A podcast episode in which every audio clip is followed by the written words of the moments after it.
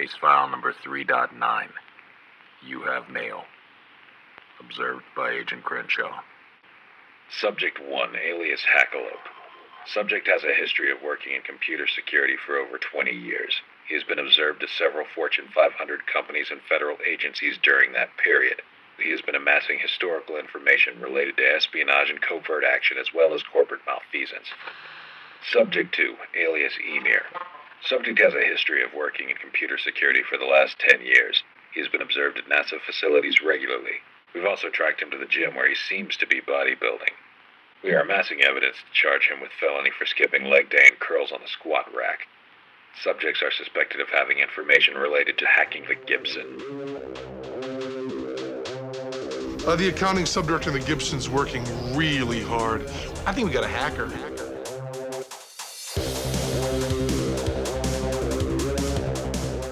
Hey, Emir, Yeah. when do you think the first email was sent? And by email, I mean an asymmetric message sent for somebody else to read Mhm. on another computer. Okay. In 80, 85, 86? Nope, 1971. Oh, really? Yeah. And for context, in 1970, the first IBM computer with semiconductor memory was sold. Oh, damn. Yeah, they previously used uh, a magnetic core memory technology, but like modern memory just barely started. What was the content of this email? Uh, Nothing I read actually had the content of the original test emails.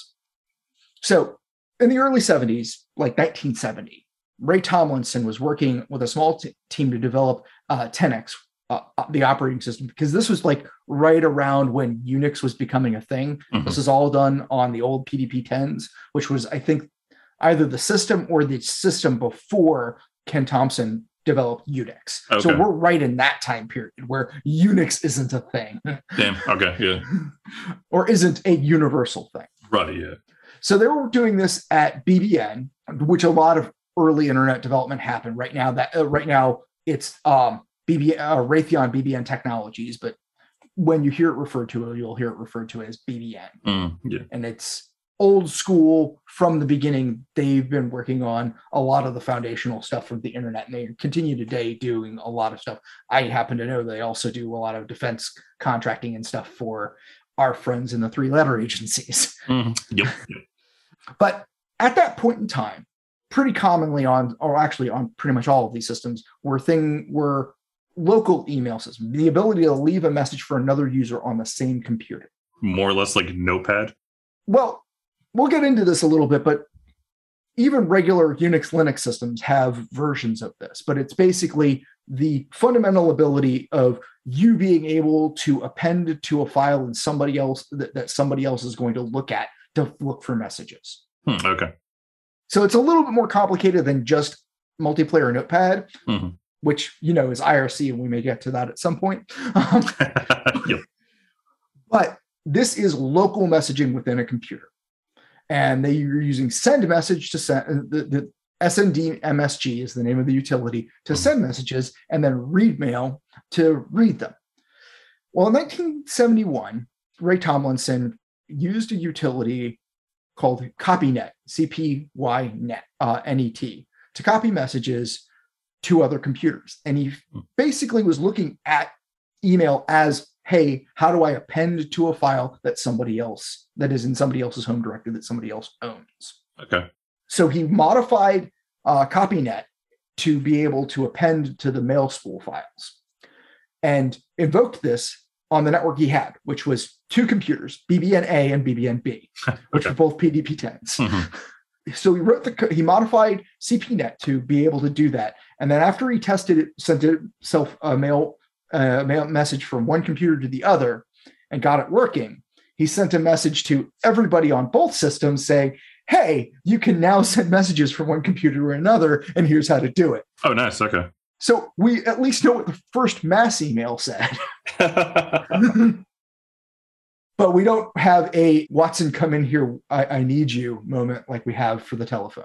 right. Was was there um so I listened to like the Conan and O'Brien podcast Okay. and he went into the you know the the invention of the telephone and the original concept was when you called someone, the greetings would be like ahoy and ahoy ahoy. And like that's how you would like sign on and sign off. And like was there like any like he's like, hey, like I envisioned this, you know, with this, new thing I, I created that just kind of was immediately like dropped as everyone took a hold of this. I think that in uh, contrast to the formality that you're talking about that you're talking about there, which probably came very much to from radio discipline. I mean, it Mm. sounds a lot like like radio discipline. Yeah.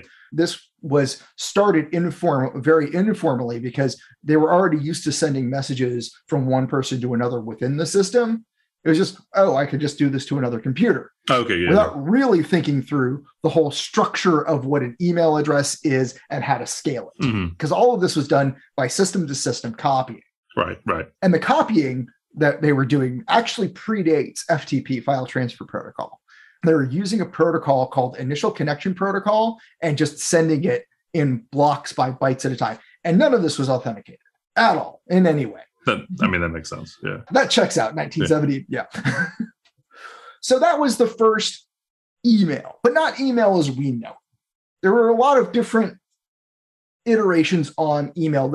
Email has always been, from the dawn of the internet, a killer app, as in a thing that everybody used and uses the, the network for. Right. But they went through several iterations of these things using things like Unix to Unix copy and several other things to try and do this until we get to about 1980, where our old friend Jon Postel, that guy that was the unsung hero that managed all the internet numbering Right. until his death in 1997. Right. 90, no, it's 99. Well, he was also the guy that published the very first RFC on email independent of file transfer protocols. Really. Yeah. Yeah. Okay. So pour another one out for Jon Postel Jeez, man. or Postal. I'm, pro- I'm probably even putting the emphasis on the wrong syllable, the emphasis on the wrong syllable um, for, for a while now. Um, but so uh, in RFC 7, uh, 772, he proposed a mail transfer protocol that didn't use FTP to replicate from system to, to system. Hmm. They went through some revision and iteration, and in 1981, November 1981, he published RFC 788, the original simple mail transfer protocol RFC. Okay. Okay. And that and SendMail, based on the right reading, it was one of the initial implementations, but it's definitely the one that survived as like the er implementation of email. Right. Yeah. And a lot of us have heard of SendMail and possibly been traumatized by writing a config file. Uh, yeah. Yeah. Yeah. I still use SendMail on some systems. Really, Mhm. I've definitely found that if I need to set something up, I'm probably not using SendMail at this point, like just for a one system kind of thing. I, I deal with a lot of people that you know were in their middle age around this time so a lot of their their scripts and stuff like that call for having to use sendmail still and Awesome. And nothing ever dies. It got, it just uh, isn't in the repo anymore. yep It doesn't mean that you don't get to get rid of it, but um, SendMail is very likely still in your repo. yeah yeah yeah it is. Um, for whatever value of Linux you're running and whatever value is your your, your repo. yeah it's still up there But SendMail was released like very soon after 1982 or uh, early 1982. And the original spec was pretty simple and it could only send ASCII, ASCII text. It would only supported that character set. So binary stuff didn't work very well. Hmm, okay There were some attempts to band aid this, but in 1995, a new specification. Um, I can't believe I didn't put the RFC number in there, but I'm sure somebody can look it up. Um, but uh, they published the extended simple mail transfer protocol ESMTP, which is what we use today, although Hmm. we generally refer to it as SMTP. yeah exactly And among other things, they added multiple internet mail extensions, MIME types, which allowed for sending of different types of uh, types of files. It's Mhm. also used in HTTP. It's uh, that's the MIME standard is used for several things, which was its original intent in the first place. Is that we only have to spend specify one kind of of handling, and we can use it in lots of protocols. Mhm, yeah that's interesting because i i've seen mime or smime like Yeah. all over the place but because i don't do much with email Mhm. like i've never actually run an exchange server or anything like i actually didn't know what the acronym was until just now Yeah, uh, occasionally I've had to do some troubleshooting because you'll end up with some MIME type problems with data types. And I've had problems where the data, like certificate information, is coming through as ASCII, but occasionally has some problems with processing. So you might have noticed I didn't mention any kind of authentication with SMTP when I said uh, when I talked about the standards Mhm. or the revisions to the standards. Right. It's because there isn't really built into the standard of email any authentication. And this ends up being the heart of a lot of the heartburn everybody has when dealing with email on the internet. Hmm. So I remember way back in the day in the mid 90s or so where you could find a mail server and a lot of them were set up where there was no restriction at all and you could actually telnet to port 25 and write an email raw through telnet to the server and have it sent. Really? Oh yeah. Hmm. Okay. In fact, I can tell you how to do it. I have it in my notes. oh, that's awesome.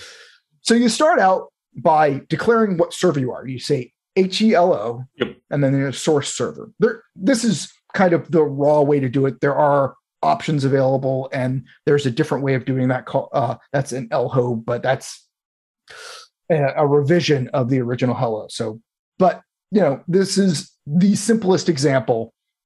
I understand that there's lots of optional things you can do. There are changes since this was a thing, but this is the original old school way of doing it. You specify a mail from hmm email address or a receipt to, and a from and a to address. You might notice that the from address, the mail from address, and the from address that is published in the email are not the same thing. This is actually both that and the receipt to hmm and the to address in the email. Like that's important to doing analysis even today. When you look at the mail headers, that's one of the things that you're going to look for. Okay. Because they'll, they'll show up differently in your um, Yeah, your mail client. the email client almost always just prevent, presents the from and the to field. hmm But in the email headers, you're going to have the mail from and the receipt to, Mm, okay. Okay. which tend to be the validated parts of things. So you can say, I came from badguy.com, but represent from example.com. Yeah. I, I definitely. I've seen. I've seen that. Yeah. Yeah. Um, so that, I mean, that ends up being one of the very first things to look at when you're doing analysis of email headers. As complicated as they've gotten nowadays, you can still look at that and that'll help you out 80, 90% of the time at least. Especially, I mean, if it's just if you get an email from Verizon. Yeah. Dot com and you look at it and you're like, that's not even anywhere near Verizon. like, Honestly, I probably won't even get to the use of webmail services and the spoofing of that. We have enough to cover for just regular email today. right. Yeah. um we again we were talking about another two episode set of spam wars and the the spam pyre strikes back but we're talking about email we, because in order to do those episodes we have to talk about the basics of email Yep. um so the from to the date the subject and the body text by a line with just a period in it and then you can quit or you can send another email in the same format everything but the but the but the hello Mhm. to send multiple emails but again with this with an open relay there's no validation that you're sending from a source all you really need is a recipient that's valid on the server Okay. you can also use this because SMTP allows you to chain through multiple servers. You can actually use this kind of, you know, representing whatever the heck you want because there's no validation Hmm. to send to other email servers as long as, again, you have a valid recipient. It'll relay for you. Hmm. Poor configurations will relay for you. But the thing was, early on, everything was kind of what in what we consider now to be a poor configuration. The defaults were kind of enable everything because if all the functionality was enabled by default, then it's a lot easier to just fire and forget, get up and go. Right. Right. Well, we'll we'll get it working at first, and then we'll hammer out the uh, the security afterwards. Exactly. Security will come, you know, when we have time, Yeah, which exactly. usually means when the house is burning down. Mhm. Anyway, so like the at symbol in your email address used to be way back in the day. So you'd have your username at and then the host name you were at. Hmm So instead of saying Bob at example.com, it would be Bob at host1.example.com. Okay. Because if you happen to go to school back in like uh, go to college back in the 90s, you may very well have gotten a Unix account on one of the multiple Unix systems they had for for students, which was a pretty common way of doing things throughout the 90s and early 2000s. And then you wouldn't be at Franklin University, you know, good old fu.edu. Mhm. You'd be, you know, zeus.cs.fu.edu, you know, Okay. Bob at Yeah. or Bob G at yeah. So the at symbol was always was originally intended to point to which specific computer the user account was on, because all of this going back to the original implementation was the Unix uh, Unix servers would ha- would have your mail spool in slash var slash spool slash mails the standard implementation now Right. Yeah. to write to that file. And then eventually folks realized that we actually wanted to ma- to run email as a standalone thing, Mm. that people were reading their email without shelling into a thing, but using, you know, POP3 or IMAP clients, and we'll talk about those in a 2nd Mhm. to read their email instead of getting onto the Unix system to read their email. It, it makes sense. Like it's it's more cumbersome to have to log into the system to Yeah. just read the email. Right. And then we and then like part and parcel to this to the kind of the same changes in the way that email people used email, they started wanting to do email at the domain level rather than at the computer level Hmm. because we had definitely jumped from where there were like BBN, this th- this foundational internet company that was doing real development on that, had two computers in 1970 Mm. Yeah. for, for that development. At that point in time, the number of computers was probably like real computers was in the thousands. Yeah. I mean, like, could you just imagine like nowadays having to email someone and be like, ah, shit, what computer? Like, which which number are they on? Are they on like four thousand seven hundred and twelve, or is it fifty thousand two? Yeah, well, email host 4712 dot east dash one Mhm. Yeah. Yeah. Yeah. Exactly. dot gmail.com at best. Yeah. By the time you finish typing out, it's like ah, I could have just sent this via like legit mail carrier. It would have got there by now. or pigeon to go back to Hmm. the internet episode. Yeah. Yeah. Exactly. Um, so people were rethinking the way that they used email. Um, the number of computers that were out there was bigger, and we were also making that leap from where people were using Unix computers, of which there were you know hundreds of thousands, to the what we call the mini computer era, where people are using what we think of today as desktops Okay. and so like so there's a bunch of things that changed then but there was the twin things of both people wanting to to have the shortened just at the at the domain level at the zone level email addresses and people using clients on things like windows systems in order to read their email Right. Right. i mean without that people having dial-up isps would have been significantly lower if they couldn't read their email on their windows machine mm-hmm. because you would have the technical barrier would have been much higher and we haven't talked about it yet but the internet as a cultural phenomenon the internet as a thing that people who weren't techies or academics used really started in 1995 with aol hmm Oh yeah. so like this was all of this happening at about this time Yeah. Yeah. I mean, that makes sense. I mean, even nowadays, it's rather difficult sometimes to like explain email to like people of a certain generation. I can't imagine it being like, oh, like it's not as simple as just click this icon and like look at your emails. Like, no, you gotta.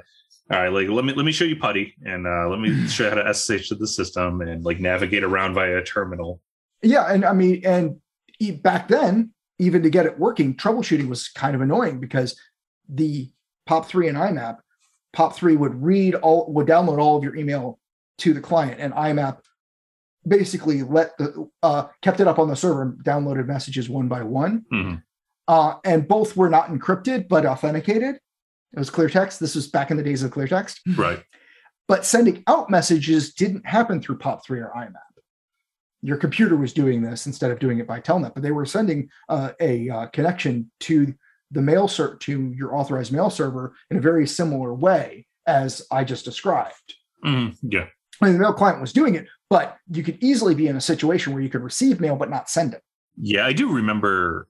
Yeah, like God, maybe my first semester, my second semester, like, or like just learning all this stuff for one of the certifications. Mhm. Like learning the difference between POP3 and IMAP, and then also like th- these are only for like pulling down emails. They're not for sending emails, and like you know just all these different things that just come kind of bombard you when you're getting into into this stuff.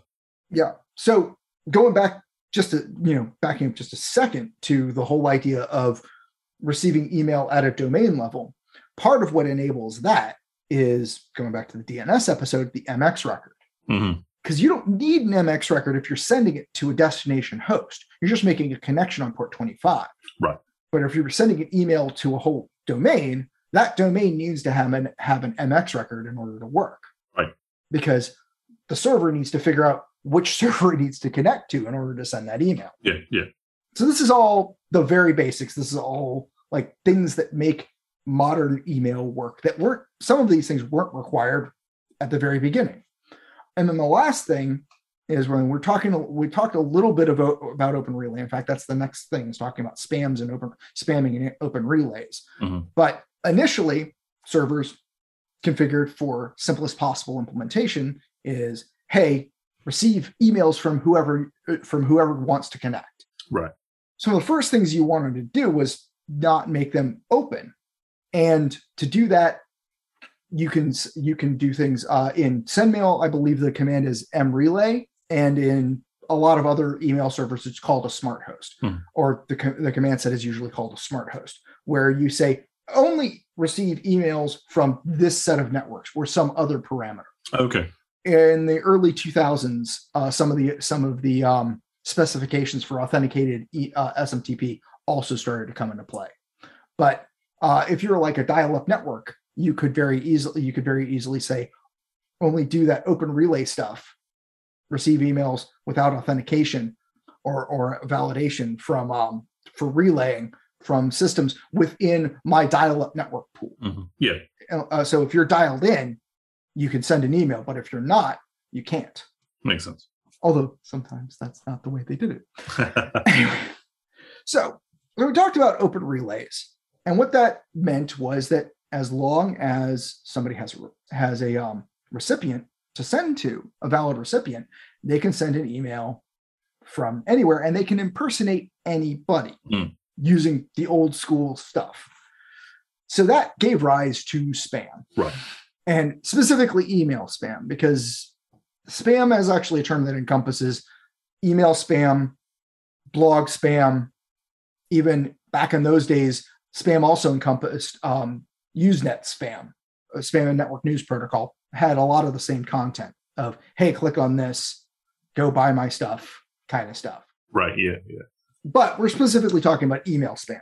And there was essentially nothing to control this.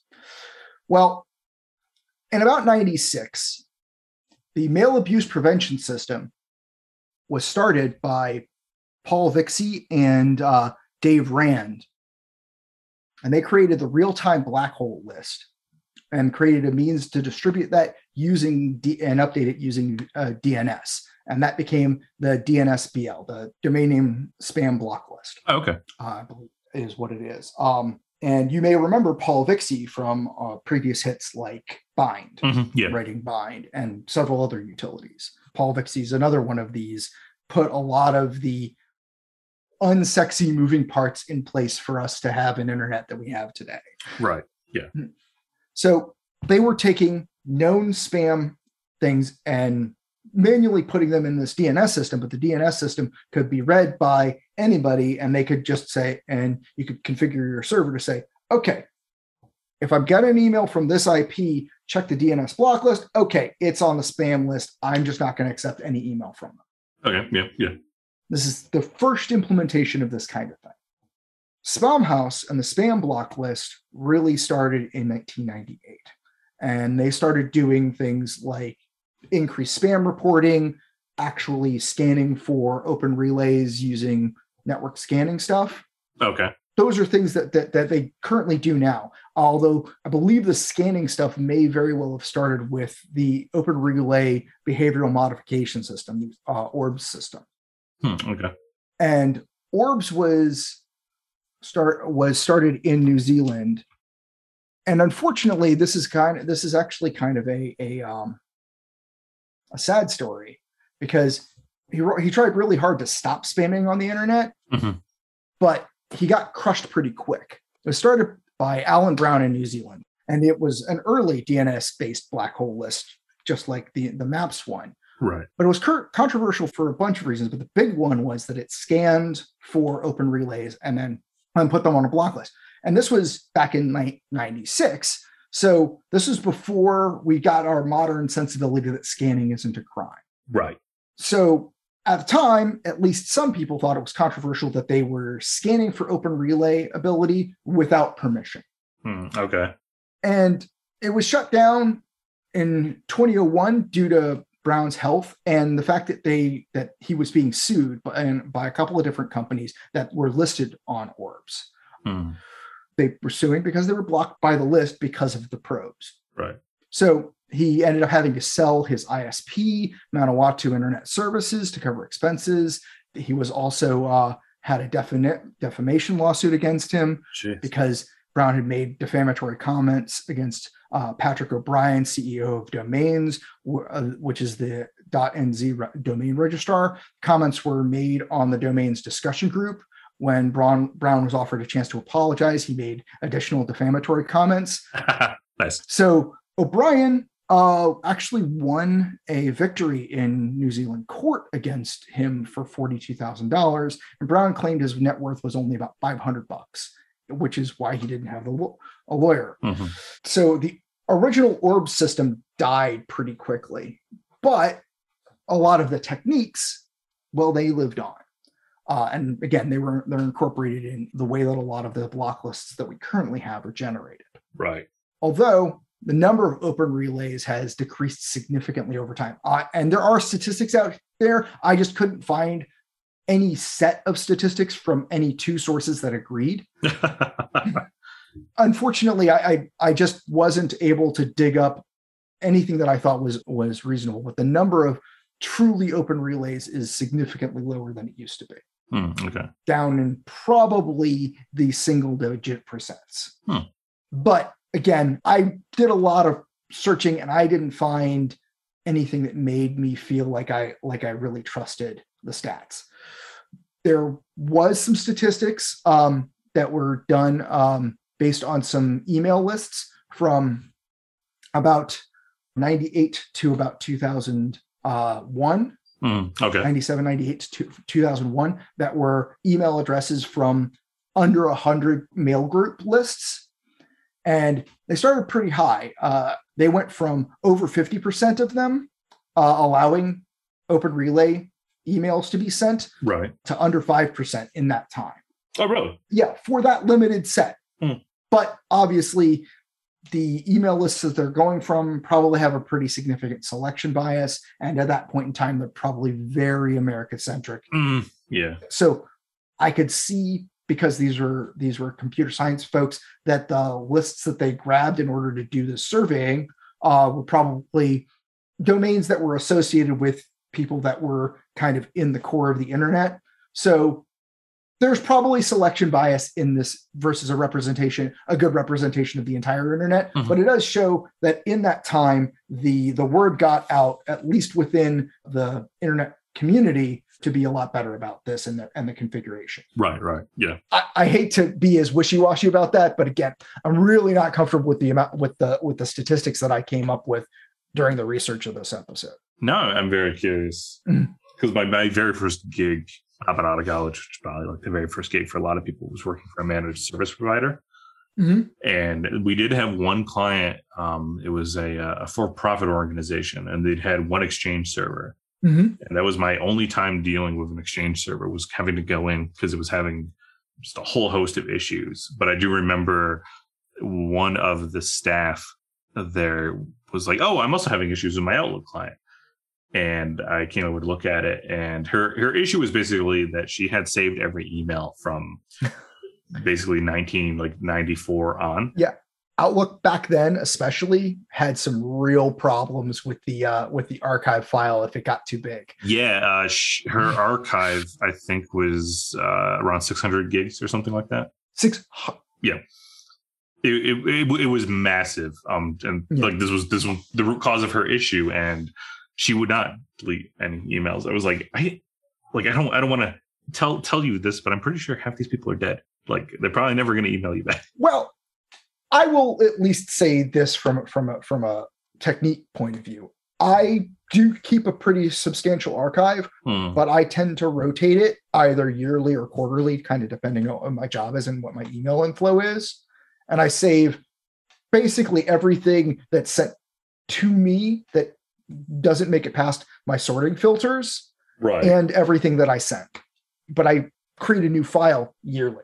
Yeah, yeah. Like my, my CYA policy is to save a lot of the emails. And Mhm. yeah, also just helps having to refer back because some of these missions don't progress for years on end. So kind of Sure. like looking back to be like, what the hell did we talk about four years ago? Like when we were planning this? Because now we can actually like implement it. Yeah.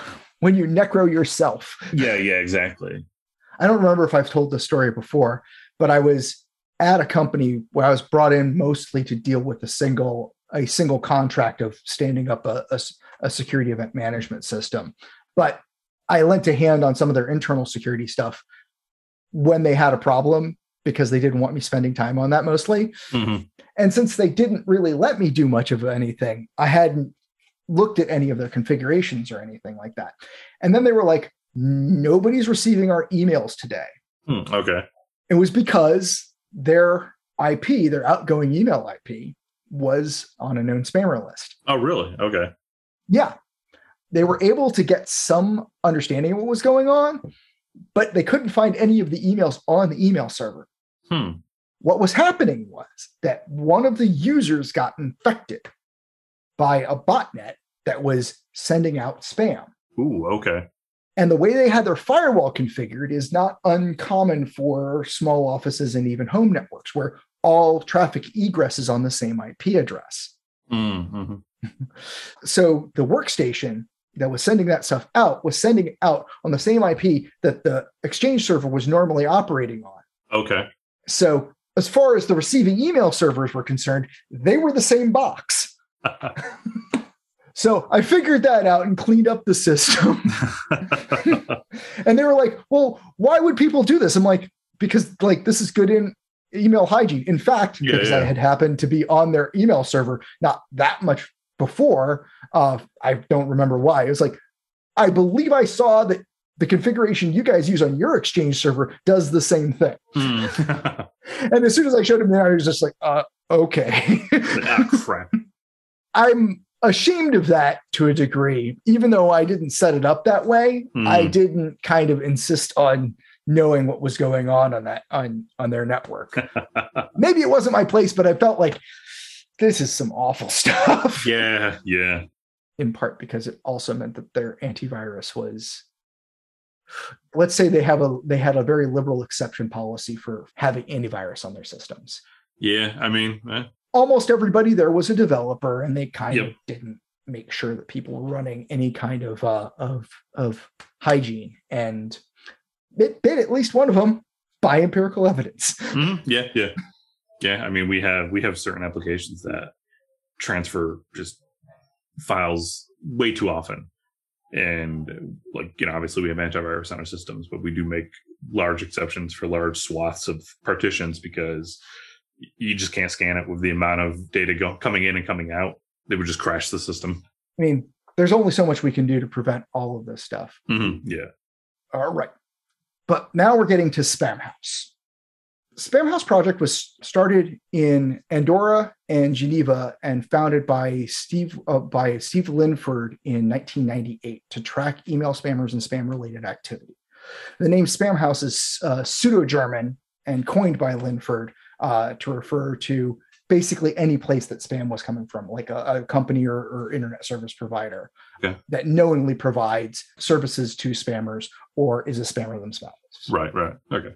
they were identifying spam based on reports. They they started doing some open relay stuff. Nowadays, they actually have a pretty sophisticated list of known spamming firms, servers to block, domains to block, uh, sources of not just spam but exploit material. Exploit material. Hmm, okay.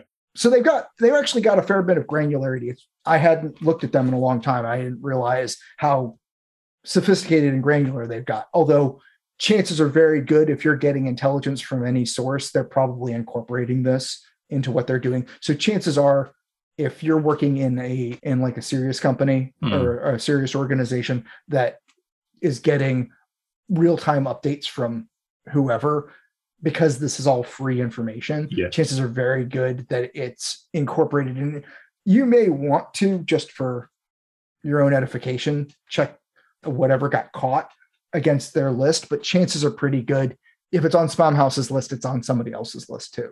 Not to say the work they're doing isn't really important. It's because it's so important that it's incorporated in a lot of other people's intelligence feeds. Right, right. Interesting. Yeah, I'm not sure. I'm, I'm sure we we pull from it. I haven't verified this empirically in a while, but my experience has been like if you've got some kind of, of, of mail filtering system in front, um, and there's a bunch of them out there, they're already validating against Spamhaus. In fact, some of the stuff is built directly into Exchange, um, as evidenced by the previous story. It's actually was an Exchange configuration that was doing that filtering. Interesting. Yeah, I, mean, I was just like looking through my email to see like what Mhm. um what junk emails I had, and Yeah. I found one that basically said um uh, a late customer in this guy's bank that bears uh name similar to mine Mhm. died and left me twelve point eight million dollars. Oh, that's convenient. You could sponsor the podcast on that. Yeah, I, I I like this line. Uh, his wife was was the next of kin to the account, but unfortunately, she died before him.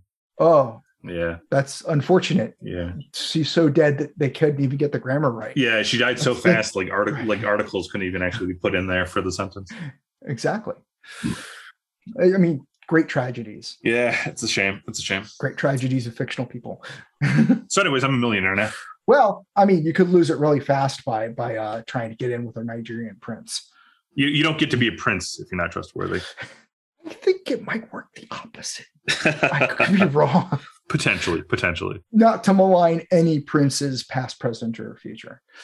But uh, anyway, so there are a couple of things that have that that have gone on, and I'm going to highlight two of them to Spamhaus. One was the E3 uh, 360 lawsuit uh, in September 2006, and honestly, they did a pretty good write up of this in in uh, the Spamhaus article on Wikipedia. Hmm. So what I'm going to say is not hugely distinguishable from the article, but I figured it was apt to cover it, at least for this part of things, Mhm. this particular case. So David uh, Linhardt uh, sued Spamhaus uh, under the corporation E uh, uh, 360 Insight LLC in Illinois for blacklisting his his email traffic. Okay. So he was a spammer. He got blocked. He sued because of it. hmm So Spamhaus had the case moved to U.S. federal district court in Northern Illinois and moved to have the case dismissed for lack of jurisdiction.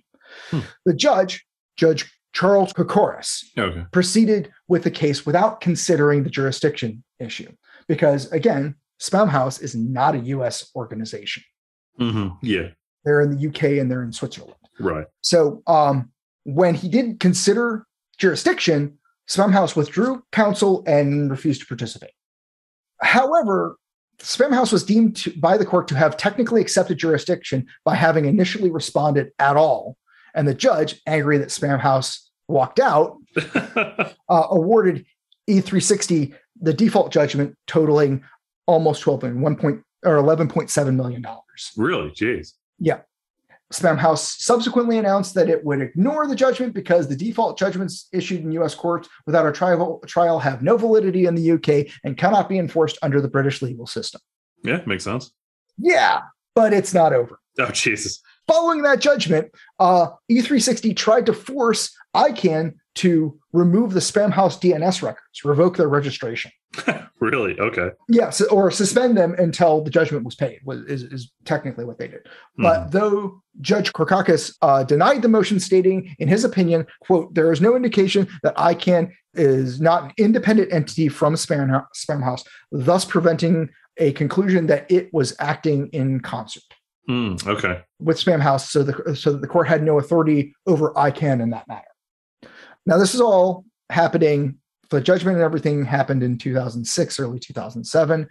In 2007, a Chicago law firm, uh, Jenner and Block LLP, uh, took up Spamhaus's case pro bono and appealed the ruling. And in 2010, Judge Karakakis uh, reduced the the um, damages to twenty seven thousand dollars. Well, twenty seven thousand and two dollars. There were two judgments uh, for one dollar, and then a twenty seven thousand thousand dollar judgment for basically expenses or miscellaneous. Jeez. Wow. So both parties appealed. Nobody was satisfied with this, but E360's case for increasing the damage was sharply criticized by Judge Richard uh, Posner of the Seventh Circuit Court. And Judge Posner shows up in a non trivial amount of technical matters. He's actually a pretty solid dude, in my opinion, or a pretty solid uh, ju- judge in technical matters. He, he's he tries to be very educated about these things. He's I, I I read several things. I don't recall any of them off the top of my head, but I remember that I like the, that I that I've liked this guy more often than I've not liked this guy.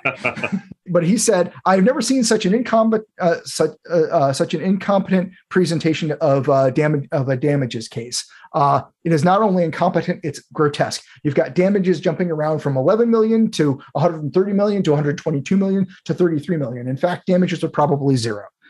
And on uh, the 2nd of September in 2011, the court reduces the damages awarded to just $3 in total. But here's the kicker and ordered the plaintiff E360 to pay the costs for legal the, the legal costs for the defense. Nice. One of the things that makes me very giddy is um, when judges just basically bitch slap the entire case, and it's it's like the um, the ending of Happy Gilmore, where it's just like no, we're all just dumber for having read this. And like, why would you Yes. ever even bring this into like my courtroom? The internet is the Wild West. Yeah. The defenses that we have in place, like these orb systems, are the only real recourse we have on the internet because even in this case, and this was going the other way, this was somebody who was clearly in the wrong suing a service which I don't understand the standing here because just because Spamhaus published the list doesn't mean that anybody blocking them has to participate. Mm, yeah, yeah, exactly. So I mean, maybe I don't understand the legal implications of that, but I don't understand how how there was even standing to sue Spamhaus directly. Yeah, But regardless, it took five years for that to re- to resolve. Can you imagine trying to actually get satisfaction by suing a spammer if you could identify them and get them in a court to to actually sue them if they were even within the, the country that you want that you want to be able to sue them in? yeah. I mean, it is. It's mm-hmm. very beneficial. Someone that we won't name, like that. That's their mo is dragging people through court cases till they run out of money. Yeah. I mean, lots of lots of places do that. Yeah, or that same guy is very much a you say no, I'm not going to follow norms. I'm just going to say make me. And if the machinery can't make him, then you're SOL. Yeah, yeah, yeah. Exactly. It's kind of like they're like, oh shit, we never thought someone would say no. Right. Do we have any fallback plans for that? Oh no. Oh damn. Okay. Well. and going to my my original attempt to bring back point is that the technical defenses are absolutely important because the legal defenses have significant limitations. There is some stuff that worked pretty well that we're going to get to right after I finish talking about Spamhaus mhm. that did have some good Im- some positive impact, but we still have spam and this has been in place since 2003. Yeah, and I'll say like just one final, not even really tangent, but when you when you said, you know, back in the day, um, when scanning was considered still kind of, you know, in that muddy area of like, is this is this allowable? Is this prosecutable? Mhm. I feel like we're, we're still kind of there because you just have was it Minneapolis or where that the the one guy literally just view page sourced on the website Yeah, and the governor is trying to, to sue him over that. Right. Well, you're not wrong. And like this is a whole thing on a set of episodes I'm not even ready to do yet Mhm. about the whole gray hat movement and chilling effect and stuff. But it we know that that kind of thing has a chilling effect. We've Yep. seen it happen. Yep. So TBD on on on the whole hacker history gray hat movement stuff, which Right. I've had brewing since basically we started this podcast. anyway, so the other story about Spamhaus that I want to talk about is when they were hit by one of the biggest denial of service attacks ever. oh, really? Okay. Yeah. there was a loose organization of spammers called Stophaus. okay. And in March 17th, 2013, they did a denial of service attack on the Spamhaus website because Spamhaus was using the well established DNS blocklist mechanism and that was replicated Hmm. in a lot of places. It didn't stop their block lists from operating, but it completely killed their website and their submission system. Oh, okay. They were just getting it straight. It had exceeded their pipe. And so they called up Cloudflare, which is still around today. This is actually a relatively early thing in, in, in Cloudflare's anti uh, distribute de- denial of service attack Mhm. defense stuff. Not like the first one, but it was relative, relatively early. At least it feels relatively early at this point in what they did. And they went ahead and took them on as a client. And so they use an Anycast mechanism to so they can announce the same IP but receive it in a lot of different places at once Hmm, okay. because they have lots of different network interconnections. So just by the dint of having that, when you spend when you send a lot of traffic from a lot of different places, it'll get distributed through their network. And it's a lot easier for them to cope with the sheer incoming traffic. Hmm, okay. That makes sense. And they can deal with that at the what is in essence the tier three service provider level. They don't ever have to send any of that traffic down the destination pipe to Spamhaus Hmm. or wherever their client is. So that's basically how the, how they work is is they started with just a sheer volume of traffic at type of attack. And it doesn't matter how sophisticated your firewall is and what you can do to identify good traffic versus bad traffic if the entire pipe is saturated. Yeah, right. So this is a direct defense to that. So they found that their, their denial of service wasn't working anymore. So they upped their juice and started really slamming things. Hmm. And they they went from a 10-ish gigabyte attack to like a 75 gigabyte attack. Ooh, just okay. and they were using a lot of things like um like uh we talked a little bit in DNS the uh, one of the DNS episodes about the NSEC3 DNS reflection type attack. Hmm this was a little bit early for the DNS reflection type attack, but it, they were still able to have an amplification attack by make, by spoofing a DNS request and having that reflect to to the IP that was given out for Spamhaus by Cloudflare. Okay. So they were able to amplify that way. They used some other techniques like uh, doing a similar thing, which isn't quite as efficient, but is a lot easier to get endpoints for of a uh, of just a SYN ACK reflection. Hmm. So they spoof the first part of a TCP connection, the SYN request, and then the SYN ACK goes to the spoofed the spoofed source, Right. which is how that reflection attack works. And mm-hmm. that's a little bit bigger, so you get some amplification on it, but it's not nearly as efficient as the DNS amplification right. even the pre NSEC3 DNS amplification. So they were doing that, and they really in- increased the the amount of the amount of traffic to, to that 75 level, and then they started realizing that that wasn't doing it. So they actually upped their game again. And this is a I found this very interesting because I think because this is the first time I remember reading about this kind of thing Okay. so Cloudflare does all of this because they have a lot of interconnections to a lot of like tier two network service providers, right? hmm Well, what the Stop Spam campaign did was they started hitting the actual network service providers for Cloudflare. Like you do a trace route to the IP that Cloudflare's providing. Okay. Well, the hop before in that trace route is the network that's peering with Cloudflare. Okay. And they started trying to kill that network Oh, damn. Okay. and several of them. So they managed to actually cause some problems with some of those network service providers. The one that kind of that, that kind of seems to have gotten hurt the worst was the London um, Internetworking Exchange, and it actually caused some service outages for them uh, as part of this whole campaign thing. Now, I didn't get as much out of the writing on this as I as I wanted to Hmm. other reporting on this, but basically it looks like this was masterminded or started by a cyber by the cyber bunker, and there were several people involved. Uh, a Danish guy was put on trial for this. His name was Sven Olaf Kamphuis, and um, Hmm.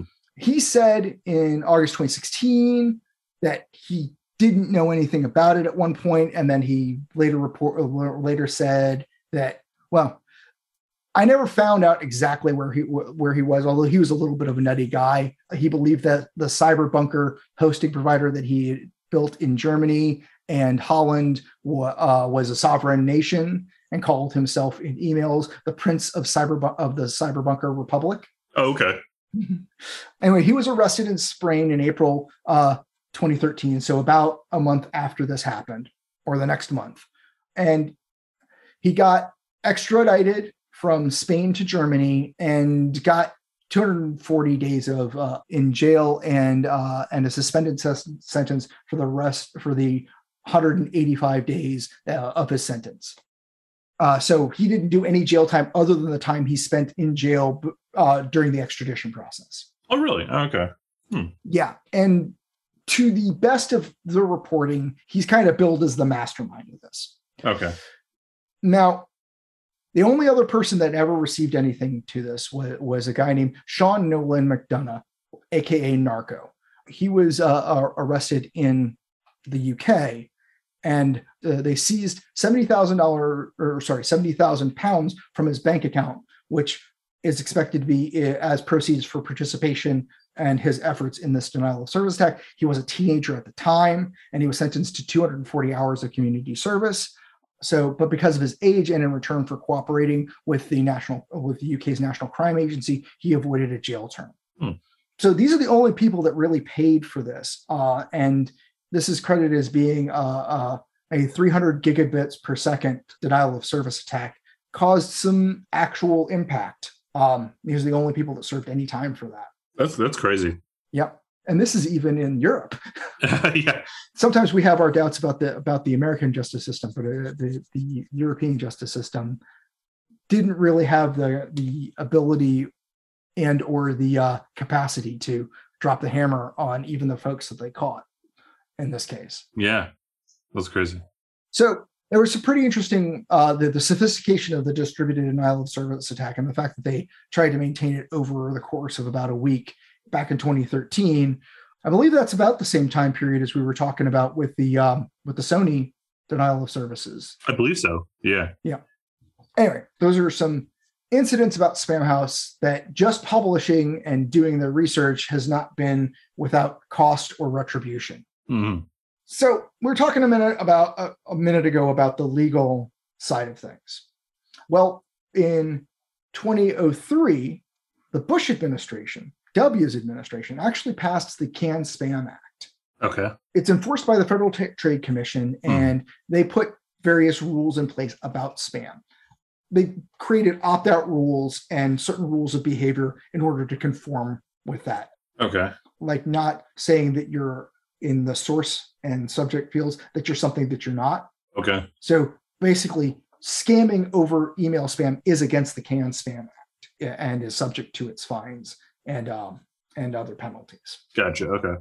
So they revised it in 2008, fixing some of the language. One of the ones was that opt out can't require a fee, and it can only require the email address of the recipient. Okay. And also that opt out can be done by notification via email or website. So some of the rules they put in place were that you can't make people go through crazy hoops or disclose all kinds of information or pay money to get off of your your spam list it's interesting that like we have that for spam, but we still have companies where like like for example, my renter's insurance.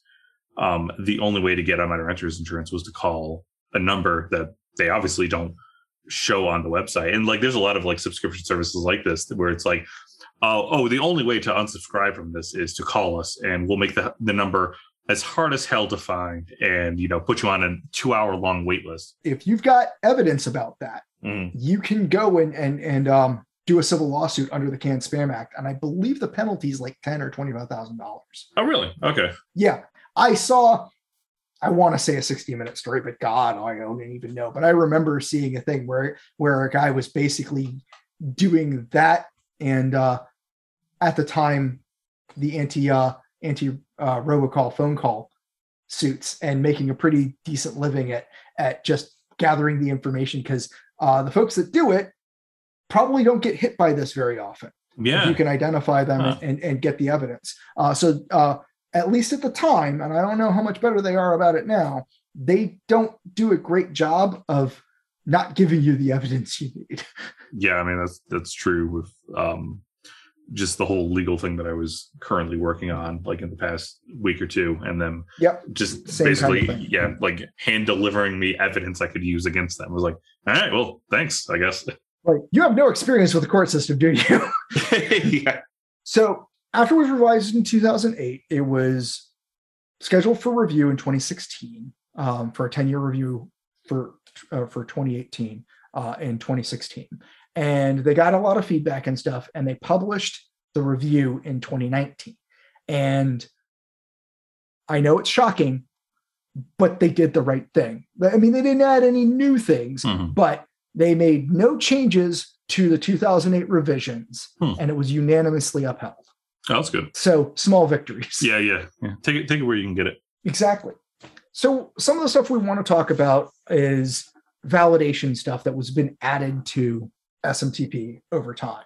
Um, things that are useful to know about as an analyst uh, because you can go and check these things and see if what you're investigating conformed to any of these standards or not. And that might be part of the reason why the problem that you're investigating exists hmm essentially this all comes down to can we validate that the sender of this email was supposed to be the sender of this email. Right.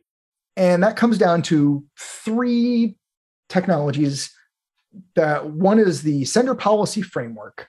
What it does is it uses a dns txt record to specify in a very specific format declare valid sources for emails from that domain. Okay. Because it turns out just saying, hey, just use my MX record is not nearly sophisticated enough for the modern. Mm, okay. So if you, for instance, are using a third party email provider, Office 365, Gmail, and maybe even having a third party handle your mail gateway to deal with all of the anti spam stuff and Mhm. anti malicious file stuff, you won't be sending your email from your source. And the MX record of the serving of the receiving server isn't necessarily going to be where things are sent out because it's all the software as a service and could be distributed kind of anywhere. right So the sender policy framework SPF is sophisticated enough to allow you to say senders from this network or from this domain kind of stuff, that kind of thing. So that allows you to have a flexible enough sending policy to say, here's where you really should be spending or seeing my email sent from Hmm, okay. The concept of, of, of this kind of validation was first mentioned in about 2000 but it didn't really get any significant discussion until t- 2002 where dana valerie reese brought up this i- the idea of being able to specify the sources and she did this we're pretty sure independently that she had no knowledge of the prior discussion a couple of years before. And then paul vixie one of our internet heroes contributed into the mailing list that she started this discussion a draft specification like the next day. And because he participated, because there was a lot of discussion going on, this really got things moving. And um, the Internet Engineering Task Force uh, started an anti spam research group very shortly thereafter. okay And then the original spec for the, the sender policy framework, SPF, occurs in RFC uh, 4408. Uh, that was published in 2006 as an experimental uh, RFC. It was, I think it's optional. But In 2014, they, they, they published it at the next standard level up, but it's not a full fledged required standard at this point. And best I can tell, that was largely a formality because people started real started using it back right around the 2006 time. One of the pieces of stats that I was disappointed in not being able to get was the fact that uh, there were some original research of .com and .net domains that specify in it a, a sender policy framework, but I couldn't find anybody keeping that research up or corroborating it. Yeah. And I think it might actually be a worthwhile um, a worthwhile operation to take up doing that again as a research project. Hmm, yeah, yeah, definitely. So the other another one is the domain keys identified mail, DKIM, uh, uses TXT record to publish a public key that should can be used to verify sent traffic. But it's also, and this is really hard to explain without having this. There's been some great talks about it. I'm I'm not going to do it justice in an audio only format, but specifying a DKIM record when a server that gets a mail uh, an email that is spoofed from your domain tries to validate a DKIM record, Yeah. what you'll have in your DNS records is a failed DNS request that tries to request an incorrect DKIM record Oh, okay. because it's usually a format of of some artifact underscore domain key dot your DNS zone. Right. Yeah, yeah, yeah.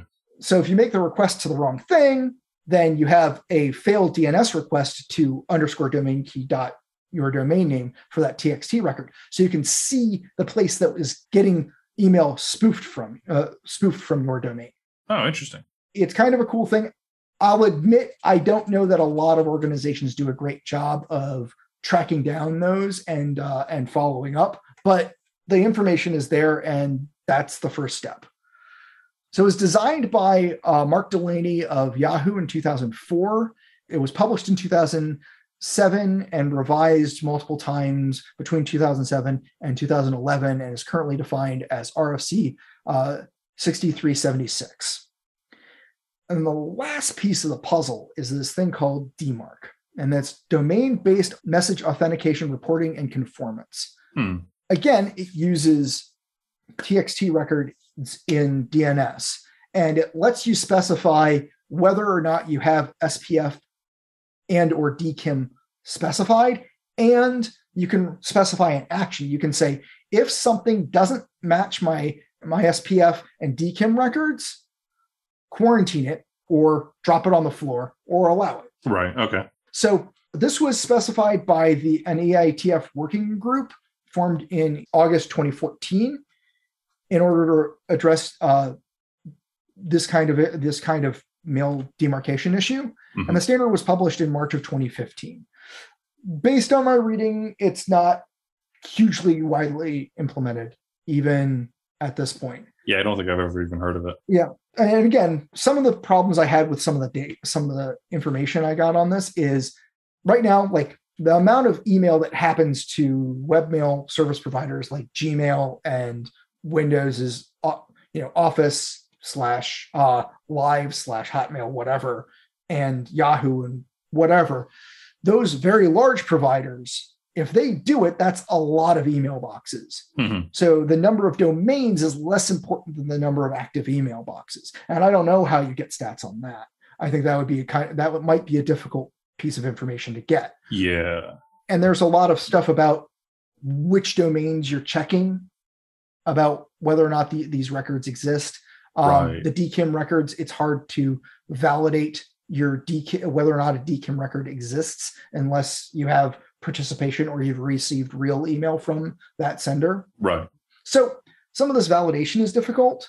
Um, and then kind of the very last thing is that we're now encapsulating a lot of SMTP in TLS. Hmm. And it's on port 25. You can use the same service for either enforcing receiving anything via SMTPS is one th- is is not wide is not widely. I believe that the government specifies that you have to send via S- uh, SMTPS if you can Right. Yeah. that's a required um, configuration on uh, on .gov email servers.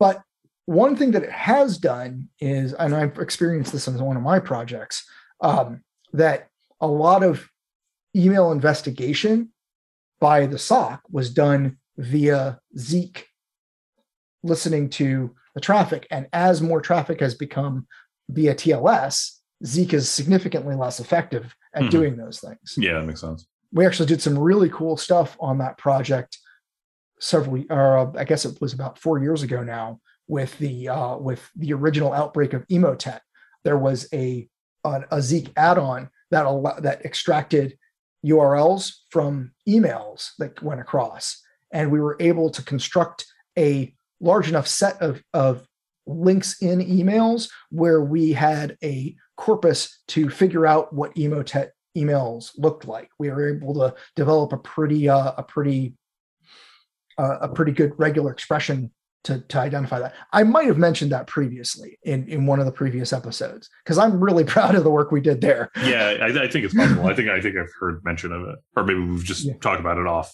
We might have talked about it off. I we, we, we talked about some of the some stuff that that doesn't make into or hasn't made it into episodes yet. So I'm never quite sure because I know I've told you that story before. Yeah, yeah. So that's at least the basics of email as much as I could do in in in in, in one episode anyway. Right. Yeah. But yeah, lays the foundation for for future episodes to come. Yeah.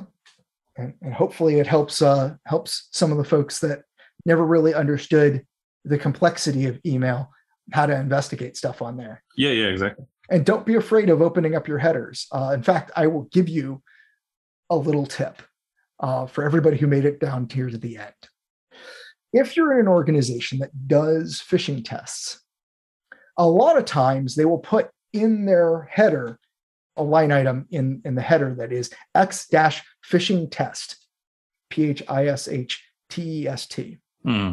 And you can definitively identify whether or not there's a phishing test. And I will leave it as an exercise to the students to how you create a rule to action on the phishing test so you don't have to. But let's just say I have verified that it's possible. Oh, that's, that's cool. Recording notes can be found at www.hackingthegibson.online. Follow Hack the Gibbs 1 on Twitter to get notified of new recordings. Support the continued observation of Hacking the Gibson on Patreon.